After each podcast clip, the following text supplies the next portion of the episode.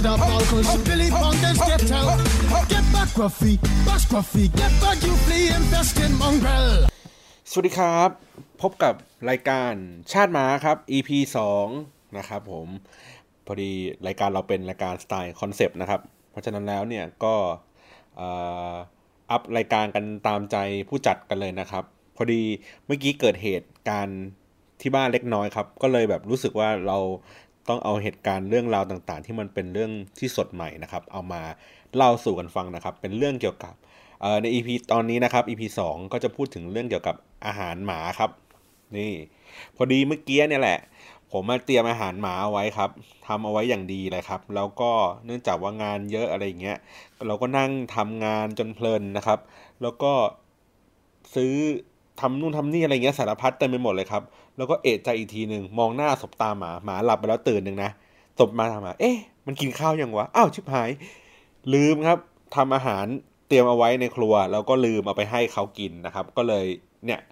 ก็เลยไปหยิบ อาหารออกมาแล้วก็มาเทให้เรียบร้อยเสร็จสับนี่ไม่เกิน5นาทีครับ กินเกลี้ยงกันหมดแล้วครับ ตอนนี้นะครับ ทีนี้ก็เลยเป็น EP 2 เป็นเรื่องราวเกี่ยวกับอาหารหมาเลยครับ โดยเฉพาะเจาะจงเลยนะครับ ทีนี้อันนี้ก็เลยเล่าจากประสบการณ์นะครับ แต่ว่าความรู้หรืออะไรอย่างนี้ต่าง ๆ เนี่ย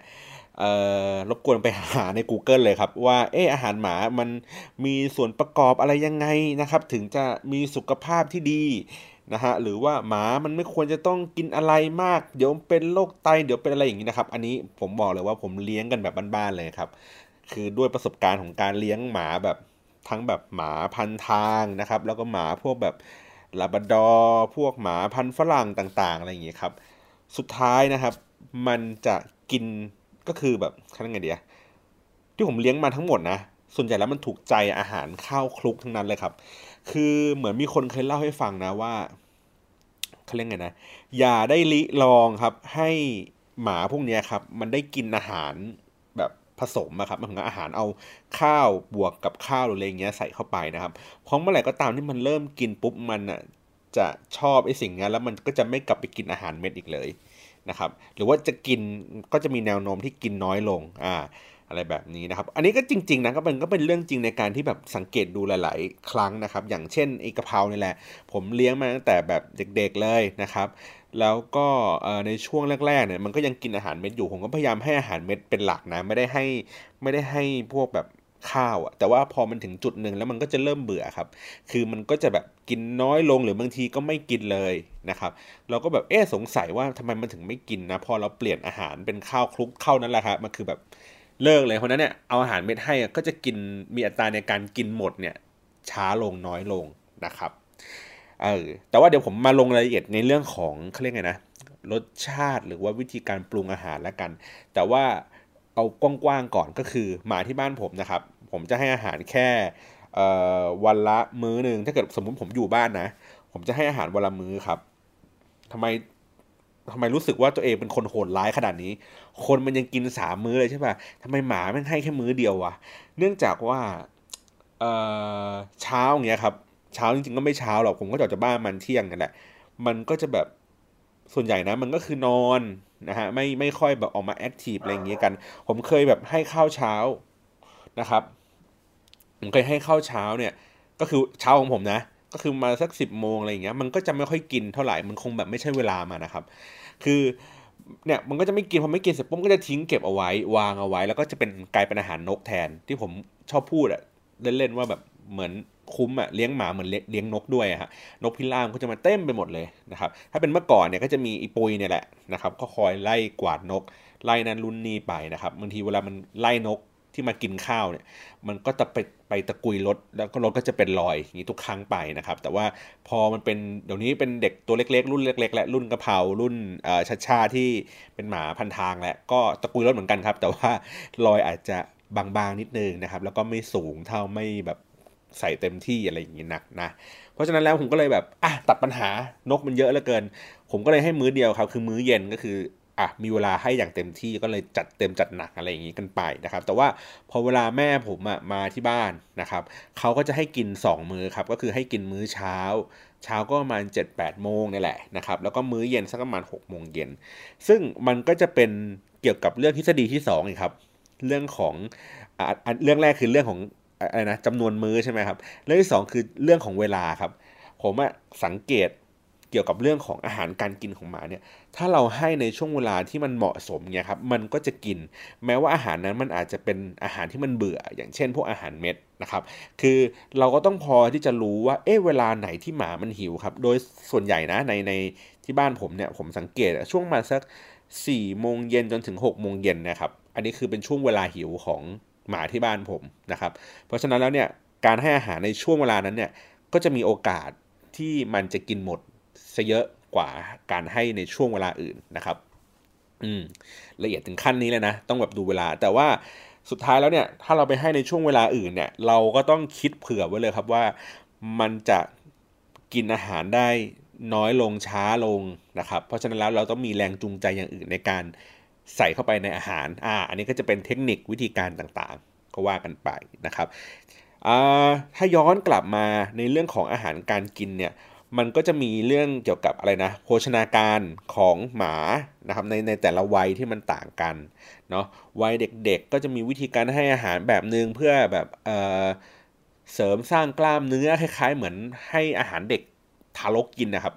มันก็จะมีวิธีการเสริมสร้างกล้ามเนื้อมีเทคนิคต่างๆ มากมายนะครับ ถ้าเกิดเป็นหมาธรรมดาอย่างเงี้ยถ้าเป็นหมาพันธุ์ทางเงี้ยมันอาจจะไม่ต้องมีเทคนิคอะไรพวกนี้มากมายนะ แต่ถ้าเกิดเป็นหมาพวกหมาพันธุ์ฝรั่ง อย่างเช่นที่ผมเคยเลี้ยงก็คือพวกลาบราดอร์นะครับ ตอนที่ผมไปเอามาจากฟาร์มเนี่ยเขาก็แนะนำว่าให้กินพวกกล้วยน้ำว้าครับ กล้วยน้ำว้าเองอะมันจะให้เขาเรียกนะน่าจะเป็นโปรตีนนั่นแหละ มันก็ทำให้กล้ามเนื้อมันออกมาไวตัวมันก็จะใหญ่ขึ้นนะครับ ช่วงที่ผมเลี้ยงไอ้ดอยปุยเนี่ยแหละ ก็ ให้กล้วยน้ำว้ากินเป็นหวีๆเลย ให้วันละลูกวันละลูกเลยครับ แล้วมันก็แบบอร่อยอร่อยมากมันผมว่าน่าจะเป็นเพราะว่าเขาตตอนที่เขาเลี้ยงที่ฟาร์มเขาน่าจะบดพวกกล้วยน้ำว้าอะไรอย่างงี้ให้กินด้วยนะ เพราะว่าอยู่ๆมาแล้วเป็นหมาที่แบบกินแต่แรกอะ่ะมันมันก็ไม่กินนะ เพราะว่าผมเคยเอาไอ้กล้วยน้ำว้าแหละให้อีกะเพรากินครับ มันก็ไม่กินนะผมก็เลยรู้สึกว่ามันก็คงไปถูกการเลี้ยงดูในระดับหนึ่งที่ที่ที่ฟาร์มเขาเตรียมตัวในการที่จะแบบ ให้คนมาไปเลี้ยงอะไรแบบนี้ครับ การขุนขุนลูกหมาประมาณนี้เลยนะ เออ ผมก็เลย เอ๊ะ ก็เลยสังเกตว่าหมาที่กินไอ้กล้วยน้ำว้าเนี่ยกับไม่กินกล้วยน้ำว้าเนี่ยมันต่างกันยังไงนะตอนเด็กๆนะครับ คือตอนตอนตอนที่ผมเลี้ยงดอยปุยเนี่ยนอกเหนือจากตัวมันเองแล้วเนี่ยมันจะมีหมาพันทางนะครับที่คุณพ่อเก็บมาเลี้ยงนะครับ ก็อารมณ์เหมือนอีกะเพรานั่นแหละนะครับ มันชื่อว่าคำฝอยถ้าผมจำไม่ผิดนะ ขนมันจะฟูๆตัวสีดำๆหน่อยนึงนะครับมันก็เลยถูกกินอาหารแบบเดียวกับที่ดอยปุยกินนะครับ ก็คือเวลาเขาให้กินกล้วยน้ำว้าไอ้นี่ไอ้คำฝอยก็ได้กินกล้วยน้ำว้าด้วยนะครับ แล้วก็เคยมีอยู่วันหนึ่งคือพ่อเอา คำฝอยนี่แหละครับกลับไปที่โรงเรียนก็คือเขาไปเก็บมาจากที่โรงเรียนมาเลี้ยงนะครับ ก็พบว่าคำฝอยเนี่ยตัวโตกว่าเพื่อนร่วมรุ่นกัน ก็คือในคลอกเดียวกัน อย่างสังเกตเห็นได้ชัด งั้นแสดงว่าสูตรเร่งโตเนี่ยของหมาเนี่ยกล้วยน้ำว้าเนี่ยก็น่าจะเวิร์กอยู่เหมือนกันนะในความรู้สึกผมนะเออมันน่าจะน่าจะมีผลต่อการเจริญเติบโตของหมานั่นแหละง่าย ๆ เลยนะครับ อาจจะเป็นเรื่องเกี่ยวกับการสร้างกล้ามเนื้ออย่างผมบอก ไปนะครับหรือว่าการเนี่ยใช้พลังอะไรเนี่ยแหละผมไม่รู้นะว่าว่าว่ามันมีสารอาหารอะไรที่ทำให้หมามันโตขนาดนั้นนะ แต่ก็ก็คิดว่าได้ผลแหละ แต่ว่ากล้วยน้ำว้าเองก็อาจจะไม่ถูกปากหมาทุกตัวนะครับโอเค เสร็จปุ๊บพอในช่วงที่โตขึ้นมานะครับ ผมก็จะเวลาเลี้ยงดูหมาที่บ้านเนี่ยผมจะไม่ให้เเขากินอะไรแปลกๆครับ แน่ ๆ เลยคือ ผมจะไม่ให้เขากินเศษอาหาร ถ้าเป็นเมื่อก่อนเนี่ยโอเค ตอนที่เรายังไม่มีความรู้มากนักเนี่ยเราก็เหมือนมีอาหารเหลือเราก็จะให้นะครับ แต่ว่าพอเพื่อนๆ หรือว่าพวกสัตวแพทย์เล่าให้ฟังเกี่ยวกับเรื่องของพวกกระดูกกระดูกไก่เงี้ยครับอะไรที่มันแหลมๆหรือว่าก้างปลานะครับ หัวปลาอะไรต่างๆเนี่ยซึ่งมันอาจจะมีผลต่อลำไส้ของหมา เนื่องจากว่าเขาไม่มีฟันกรามอะครับ ในการแบบเคี้ยวบดนะครับเขาจะมีแต่ตัวเคี้ยวอะไรเงี้ยเขาก็จะกัดกัดกัดรีบกินไปอย่างเร็วๆเลย อันดับที่สองคือเขาไม่มีเขาเรียกไงนะไม่มีไม่มีความรู้สึกแบบคนนะครับ คือคือผมอะคิดในทางกับกันคือตอนเวลาผมไปซื้อไก่ทอดมาให้ให้สองตัวนี้ใช่ไหมฮะ แล้วผมก็พยายามแบบดึงฉีกเนื้อออกมาเพื่อที่จะแบบไปผสมไปคลุกข้าวกินหรืออะไร หรือป้อนป้อนให้โดยตรงเนี่ย เมื่อไหร่ก็ตามที่ผมมีผิวสัมผัสที่มันไปโดน ปลายแหลมๆมุมคมๆของไอ้กระดูกทั้งหลายทั้งปวงเนี่ย ถ้าชิ้นนั้นมันมีผมก็จะเลาะไอ้กระดูกชิ้นนั้นออกทันทีเลยนะ เออผมแค่รู้สึกว่าเฮ้ยถ้ามันไปเข้าไปอยู่ในกระเพาะเนี่ย มันก็คงแบบลำบากเนาะมันอาจจะไปเกี่ยวอะไรสักอย่างนึ่งแล้วพอเวลามันเจ็บปุ๊บมันก็จะแบบไม่เหมือนคนอะคนมันยังแบบ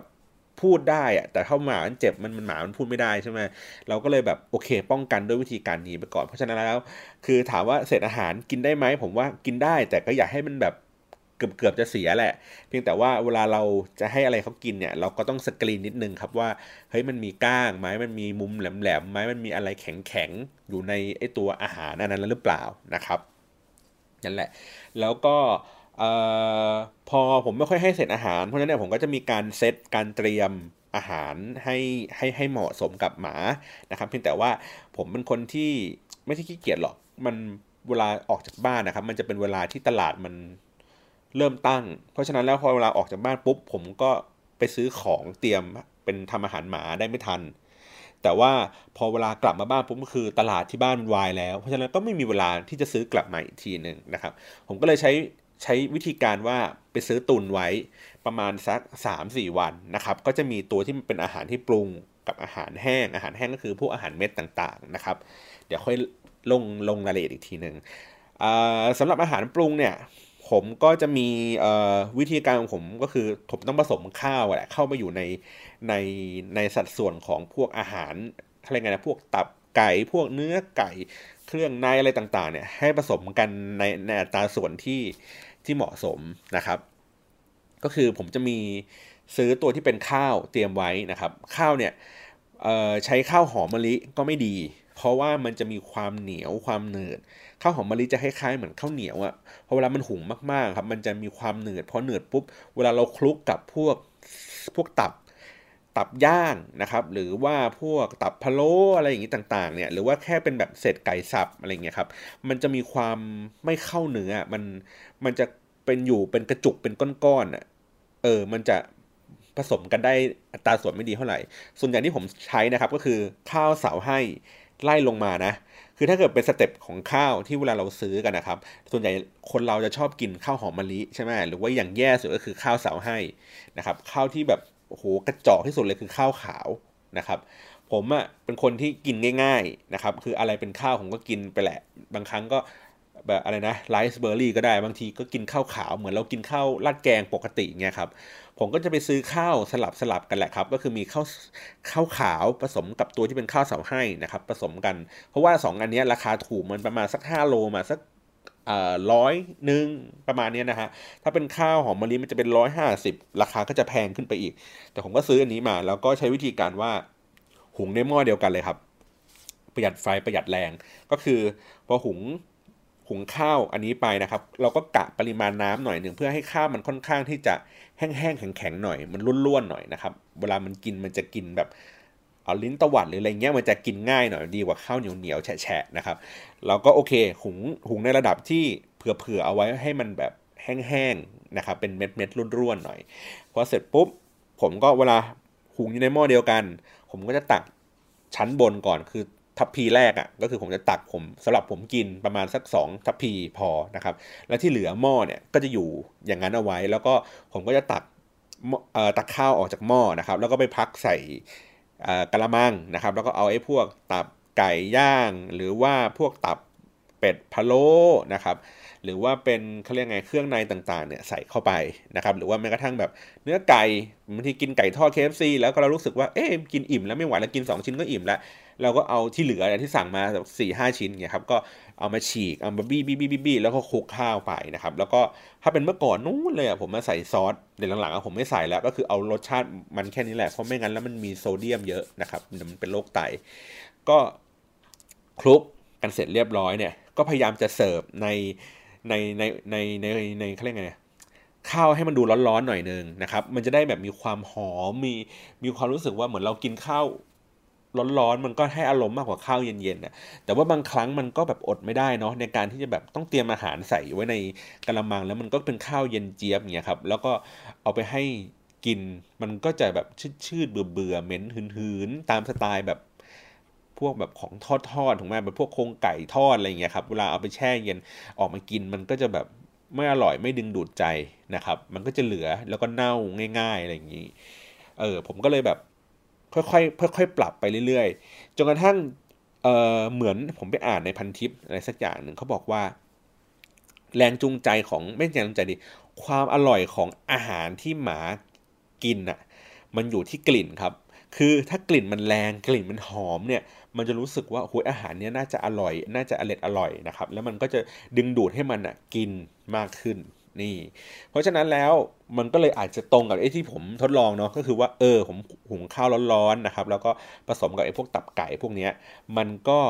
เออ มันก็เป็นอย่างนั้นจริง ๆ นะหมายถึงว่าพอกลิ่นมันอันไหน ถ้าเมื่อไหร่ก็ตามที่เรารู้สึกว่ากลิ่นมันออกมา อย่างเช่นแบบเราไปปิ้งไก่ เอ่อ ปิ้งตับไก่ใหม่ๆอย่างเงี้ยครับ ออกมาจากเตา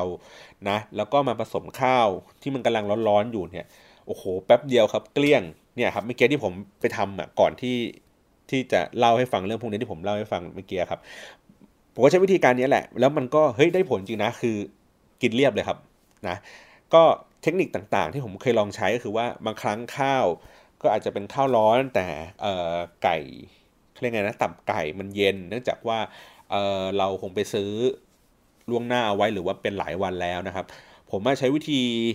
ที่บ้านจะมีเครื่องเตาอบไฟฟ้าครับ เล็กๆ ผมก็เอาไอ้ไก่พวกนี้ครับเข้าไปปิ้งในเตาอบนะก็คือกะว่าเฮ้ยเหมือนเรากลับไปรีอินเจเนียริ่งมันอีกทีนึงอะกลับไปปิ้งให้มันร้อนๆอุ่นๆอีกทีนึงเพื่อที่จะได้กลิ่นหอมๆออกมา ปรากฏว่าไอ้นี่ไม่ค่อยได้ผลครับ คือกลิ่นมันไม่ค่อยออกหรืออะไรอย่างเงี้ยสักอย่างหนึ่งนะแล้วก็มีขั้นตอนกรรมวิธีวุ่นวายแล้วก็นาน ล่าสุดที่ผมทำเมื่อกี้ก็คือว่า อย่างที่บอกคือข้าวที่ผมตักออกไป เพื่อผมกินเองใช่ไหมแล้วมันก็เหลืออยู่ในข้าวนั้นอยู่ครับ อยู่ในหม้อนั้นอยู่ในหม้อหุงข้าวนั่นแหละ ผมก็เลยใช้วิธีการว่าพวกตับต่างๆเนี่ยที่ผมซื้อเตรียมเอาไว้ในวันก่อนที่มันอยู่ในตู้เย็นนะครับ มีตับเป็ด มีตับไก่ผสมกัน ผมก็จับไอ้พวกนั้นนั่นแหละ เทลงไปในหม้อข้าวอันเดียวกันเลยนะ แล้วก็คลุกกับข้าวที่มันอยู่ในหม้ออยู่แล้วครับคลุกคลุกคลุกคลุกเก็บไว้ แล้วก็เอาฝาปิดนะครับ แล้วก็ตั้งตั้งทิ้งเอาไว้สักประมาณ เอ่อยี่สิบนาทีสิบยี่สิบนาทีอะไรอย่างงี้ก็ได้ เพื่อให้มันมันมันหม้อหุงข้าวมันอุ่นร้อนนะครับ แล้วก็ให้ไอ้กลิ่นพวกนี้มันคลุกเคล้าก็คือเหมือนเหมือนประมาณว่าเราเขาเรียกไงดีผมใช้วิธีการว่าหมกข้าวอะครับก็คือใช้ความร้อนของข้าวของหม้อหุงข้าวเองอะทำให้ไอ้พวกตับทั้งหลายเนี่ยมันมันมันอุ่นขึ้น มันมีกลิ่นหอมมากขึ้นนะครับพอเมื่อกี้พอผมเปิดหม้อไปอีกทีนึงโอ้โห ได้ผลเลยแหละ คือกลิ่นมันแบบหอมแบบ เป็นผมผมน้ำลายสอเลยอะก็เลยแบบรีบตักเลยครับ แล้วก็เอาไปให้กินเนี่ยผลปรากฏว่าตอนนี้กินอิ่มกันเรียบร้อยเลยนะครับ เพราะฉะนั้นแล้วเรื่องของความหอมสำคัญ แต่ว่าความหอมกว่าจะได้มา ซึ่งความหอมของอาหารเนี่ยมันก็คือการปรุงสุกใหม่ ๆ นั่นแหละนะครับ แล้วก็พยายามผสมในอัตราส่วนที่ใจเขาใจเรา หมายถึงว่าไม่ใช่ว่าโอ้โหข้าวหนึ่งไล่ไก่หนึ่งตัวอย่างเงี้ยแม่งโอ้โหมึงมึงก็คือหมามันก็กินแต่ไก่อะ ถูกป่ะคือมันก็กินไอ้ไก่หนึ่งตัวนะครับ แล้วก็เหลือข้าวหนึ่งไล่เอาไว้ให้ดูต่างหน้าใช่ไหมแต่ว่าคิดถึงใจเขาใจเราในตาส่วนที่มันเหมาะสมนิดนึง คือมึงปล่อยไก่ไปสักเล้านึงกับข้าวสักไล่นึงโอเค อย่างน้อยมันจะได้แบบเฮ้ยในทุกอนูในการกินมันจะได้แบบละเมียดละไมประมาณนี้ ซึ่งผมเป็นคนที่แบบอาจจะแคร์เรื่องนี้มั้ง ถ้าเกิดรู้สึกว่าอาหารไม่มีนะครับ แล้วมันรู้สึกว่าเนื้อ อะไรไง มันไม่ค่อยได้เนื้อได้หนัง คนอื่นที่บ้านผมเขาจะแบบงกๆกันเขาไม่ค่อยให้กลับเยอะ ผมเป็นคนที่แบบแคร์ครับไม่ได้ ผมก็ต้องออกไปหน้าปากซอยเลยครับ ไปซื้อไอ้ไก่ทอดหันใหญ่นี่แหละ แล้วก็ให้เขาสับละเอียดนะครับ ชิ้นหนึ่งอะประมาณ 40 บาทใช่ป่ะ ซื้อมา 2 ชิ้นครับสับละเอียด บอกว่าเออไปให้ลูกน้องที่บ้านน้ำจิ้มไม่ต้องแบบนี้เลยครับ ทุกครั้งเวลาไปเนี่ยถ้าเกิดสมมติว่าผมสั่งว่าสับละเอียดปุ๊บเขาจะรู้เลยว่า มันไม่ได้ให้คนกินอยู่แล้วมันให้หมากินนะครับเนี่ยคนละผมพอกลับมาที่บ้านผมก็เอามาคลุกแบบเนี้ยหุงข้าว แล้วก็ใส่พวกไก่คันนี้พวกนี้เข้าไปนะครับแล้วก็ให้กินก็จะแบบแฮปปี้เพราะว่ามันอยู่ในอัตราส่วนที่มันเหมาะสมนะครับ แต่ว่าบางคนคือซื้อตับไก่สามไม้ผสมข้าวแบบหม้อนึงอะไรเงี้ยมันก็โอ้โหแรงจูงใจมันก็ไม่มีนะครับ เพราะฉะนั้นแล้วนั่นแหละ ใจเขาใจเราครับ ถ้าเราอยากจะแบบให้เขากินอิ่มนอนหลับๆก็ เนี่ยแหละจัดหนักเครื่องกันนิดนึงนะครับหรือบางทีผมก็สั่ง KFC อย่างที่ผมเล่าให้ฟังเมื่อกี้แหละนะครับก็สั่งมาเผื่อคือตัวเองกิน 2 แต่สั่งเป็น 5 ชิ้น เผื่อหมาเพราะว่าเสียค่าส่งมัน40 บาทเท่ากันหมดถูกไหมซื้อน้อยซื้อมากเสียค่าส่งเท่ากัน ก็ซื้อเยอะไปเลยแล้วก็ซื้อเผื่อหมานะครับก็แกะไก่ให้หมากินอย่างนั้นเลยแหละนะครับก็เป็นแบบนั้นไป อันนี้คือในในในเซตของเขาเรียกไงนะตัวที่เป็นอาหารปรุงนะครับ ส่วนว่า วัตถุดิบที่เอามาใส่ในนี้ บางคนก็จะแบบว่าเออไม่อยากให้มันเค็ม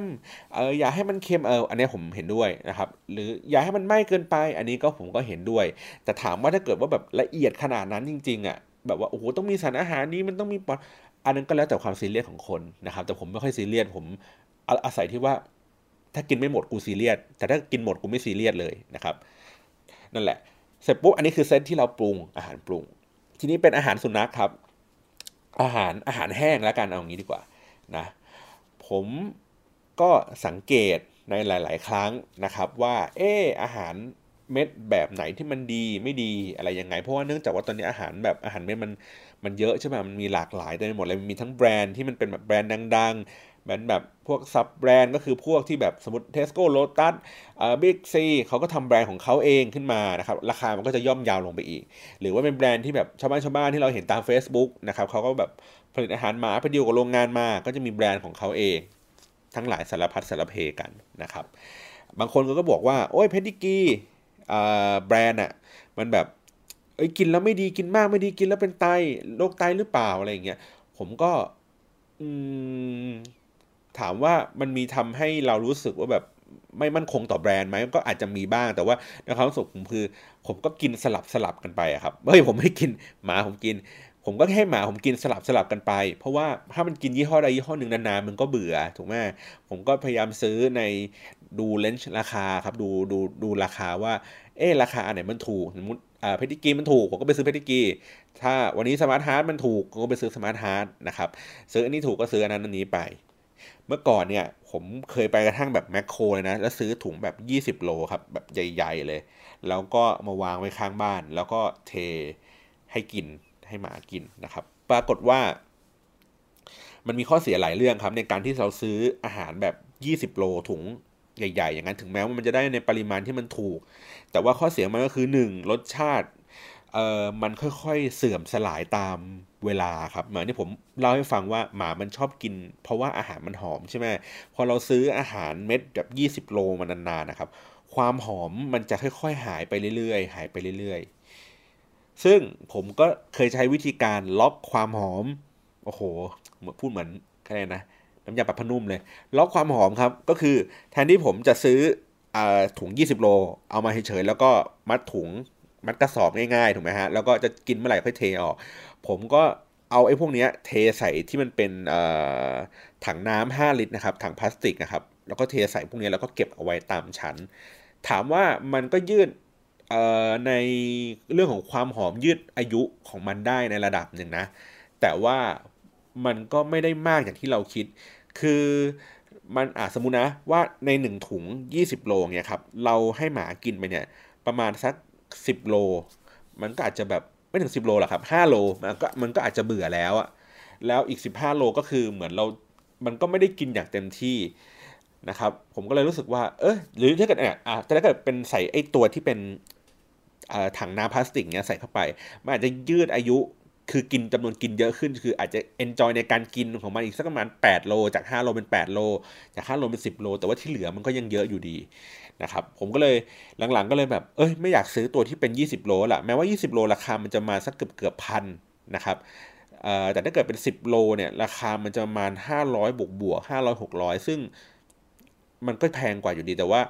หลังๆผมไม่ซื้อ 20 โล แล้วผมก็ไม่ซื้อ 10 โลเลยด้วยซ้ำผมซื้อแค่มัน 3 โล 5 โลนะครับ เพราะว่า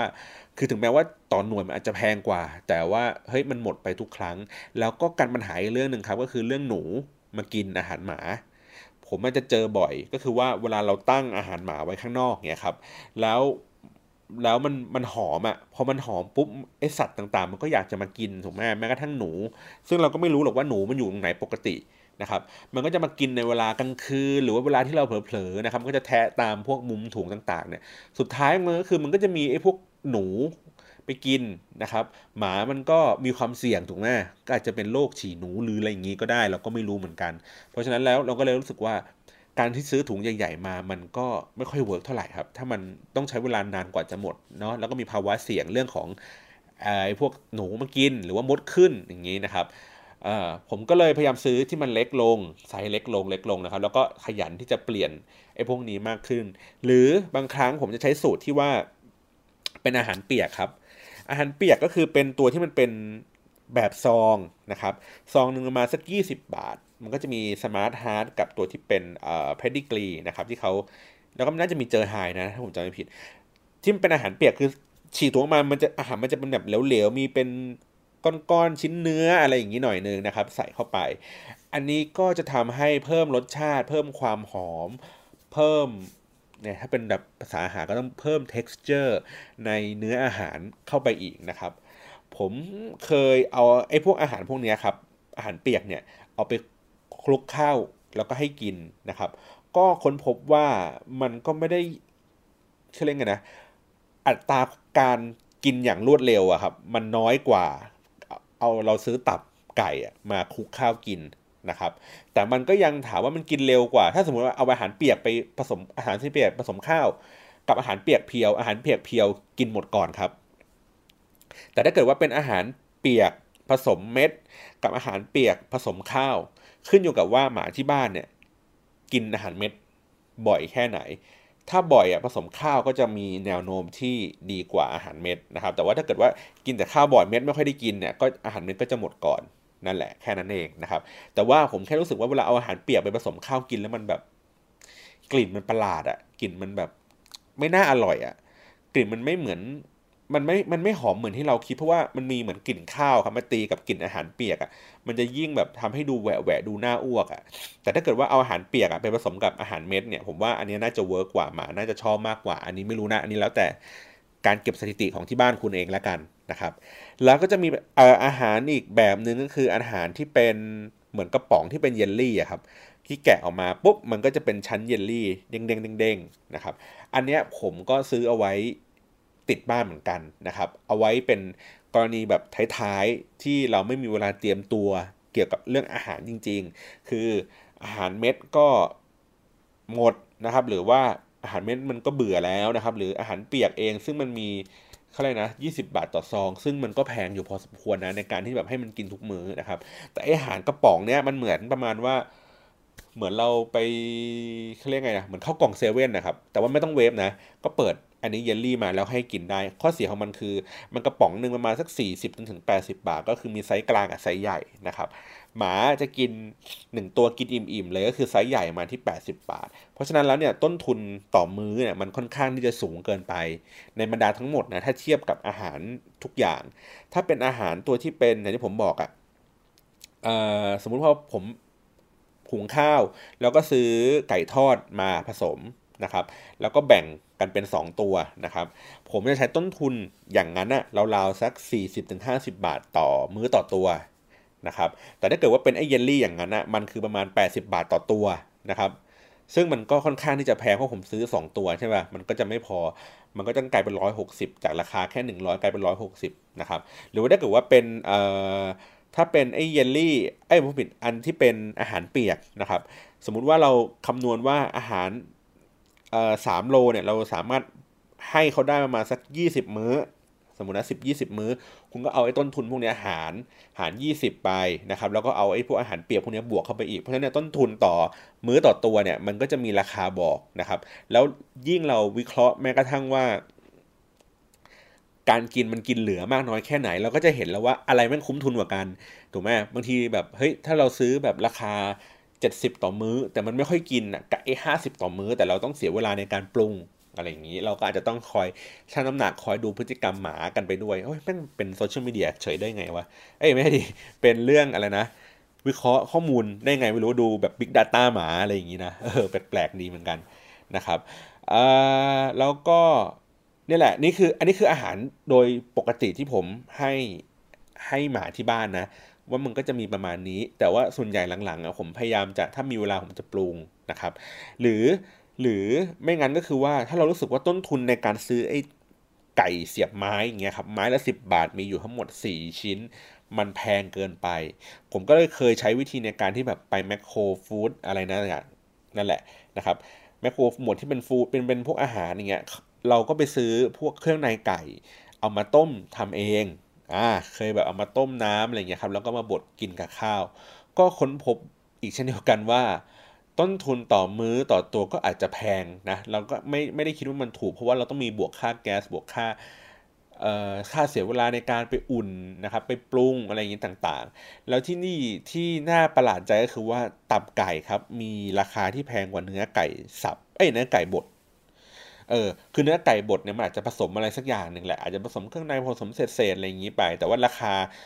ต่อกิโลเนี่ยมันถูกกว่าตัวที่มันตับด้วยซ้ำเพราะบางครั้งเนี่ยผมก็ซื้อ ทั้งเนื้อไก่ผสมแบบนั้นนะครับ แล้วก็กระตับมามิกใส่ลงในหม้อรวมกันนะครับ แล้วก็ต้มเอาไปคลุกข้าวกิน แต่ว่าผมแค่รู้สึกว่าเวลาทำในกระบวนการของการต้มแล้วเนี่ย มันจะไม่ค่อยได้กลิ่นที่หอมในระดับที่แบบว่าเหมือนพวกที่เขาทอดหรือย่างนะครับ เออไอพวกนี้ก็จะแบบ ก็เลยเหมือนทำบ้างไม่ทำบ้าง ไม่ค่อยไม่ค่อยชอบเท่าไหร่ไม่ค่อยแนะนำเท่าไหร่เพราะว่าหมาที่บ้านมันก็ไม่ได้ ไม่ได้มีความรู้สึกว่าแบบอร่อยอร่อยเหมือนเหมือนที่กินแบบตับไก่ย่างนะครับ หรือหรือแม้กระทั่งแบบอาหารเม็ดอะไรเงี้ยเพราะว่าถ้าเกิดเราเสียเวลาในการต้มอะแล้วมันได้ผลลัพธ์เท่าอาหารเม็ดเราก็ไปซื้ออาหารเม็ดดีกว่าถูกปะทีเนี้ยขยายความอีกนิดนึงแล้วก็มีพูดถึงอาหารเม็ดแล้วก็ลืมไปก็คือว่าเอ่ออย่างที่บอกครับว่าพยายามพยายามสังเกตว่ามันชอบกินอะไร เป็นพิเศษ ชอบกินแบรนด์ไหนเป็นพิเศษนะครับ เมื่อก่อนอะผมเคยลองคือตัวที่เป็นเหมือนอาหารเม็ดเล็ก ๆ ที่มันเป็นอาหารลูกสุนัขอะมันจะมีกัดออกมาปุ๊บมันจะมีเป็นแบบมีกลิ่นอีกแบบนึงอะไรแบบเนี้ยนะครับมันก็กินอยู่พักหนึ่งครับ แล้วมันก็ไม่กินอีก ผมเคยอุตริแม้กระทั่งว่ามันมีอาหารแมวเหลือที่บ้านครับ เหมือนไปงานสักอย่างหนึ่งมาแล้วเขาแจกอาหารแมวเอาอาหารแมวให้หมากินหมาก็กินครับ เออ ก็กินอย่างอร่อยอร่อยเหมือนกันเหมือนเหมือนมันเป็นแมวเลยอะ่ะเออ ก็เลยเหมือนแบบเอ้จริงๆแล้วมันอาจจะข้ามข้ามข้ามขั้นกันก็ได้นะ ว่าอาหารแมวกับอาหารหมามันก็กินกินได้เหมือนกันแหละไม่ไม่ไม่ค่อยต่างกันแต่ว่าผมไม่แน่ใจนะเรื่องเขาเรียกไงนะสูตรของอาหารหรือว่าสารอาหารอะไรเงี้ย แมวอาจจะมีสารอาหารนี้ที่แบบนั่นหรือเปล่าอะไรอย่างเงี้ยอันนี้อันนี้ไม่แน่ใจเหมือนกันนะครับ แล้วก็พยายามอย่างที่บอกคือพยายามดูแลเรื่องของอาหารเม็ดให้ให้ให้ดีๆ ให้ปลอดภัยนะครับ แล้วก็ พยายามเลือกกลิ่นเลือกรสที่ที่มันมีกลิ่นหอมครับ จริง ๆ แล้วมันมีหลายรสเนาะมันมีรสเนื้อรสตับที่มันแบบยอดฮิตอะจนเนื้อรสตับรสผักอะไรอย่างนี้ต่างๆ ก็สุดแท้แล้วสุดท้ายแล้วแต่เลยครับว่า เจ้าของอยากจะ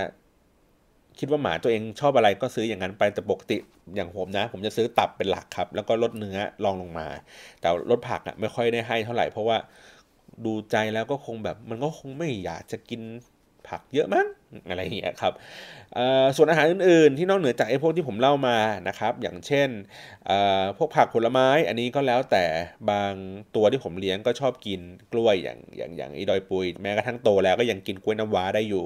นะครับ แต่ไอ้พวกนี้ก็อาจจะกินไม่ได้หรือไอติมนะครับก็น่าจะเป็นที่ชื่นชอบของหมาทุกเพศทุกวัยครับ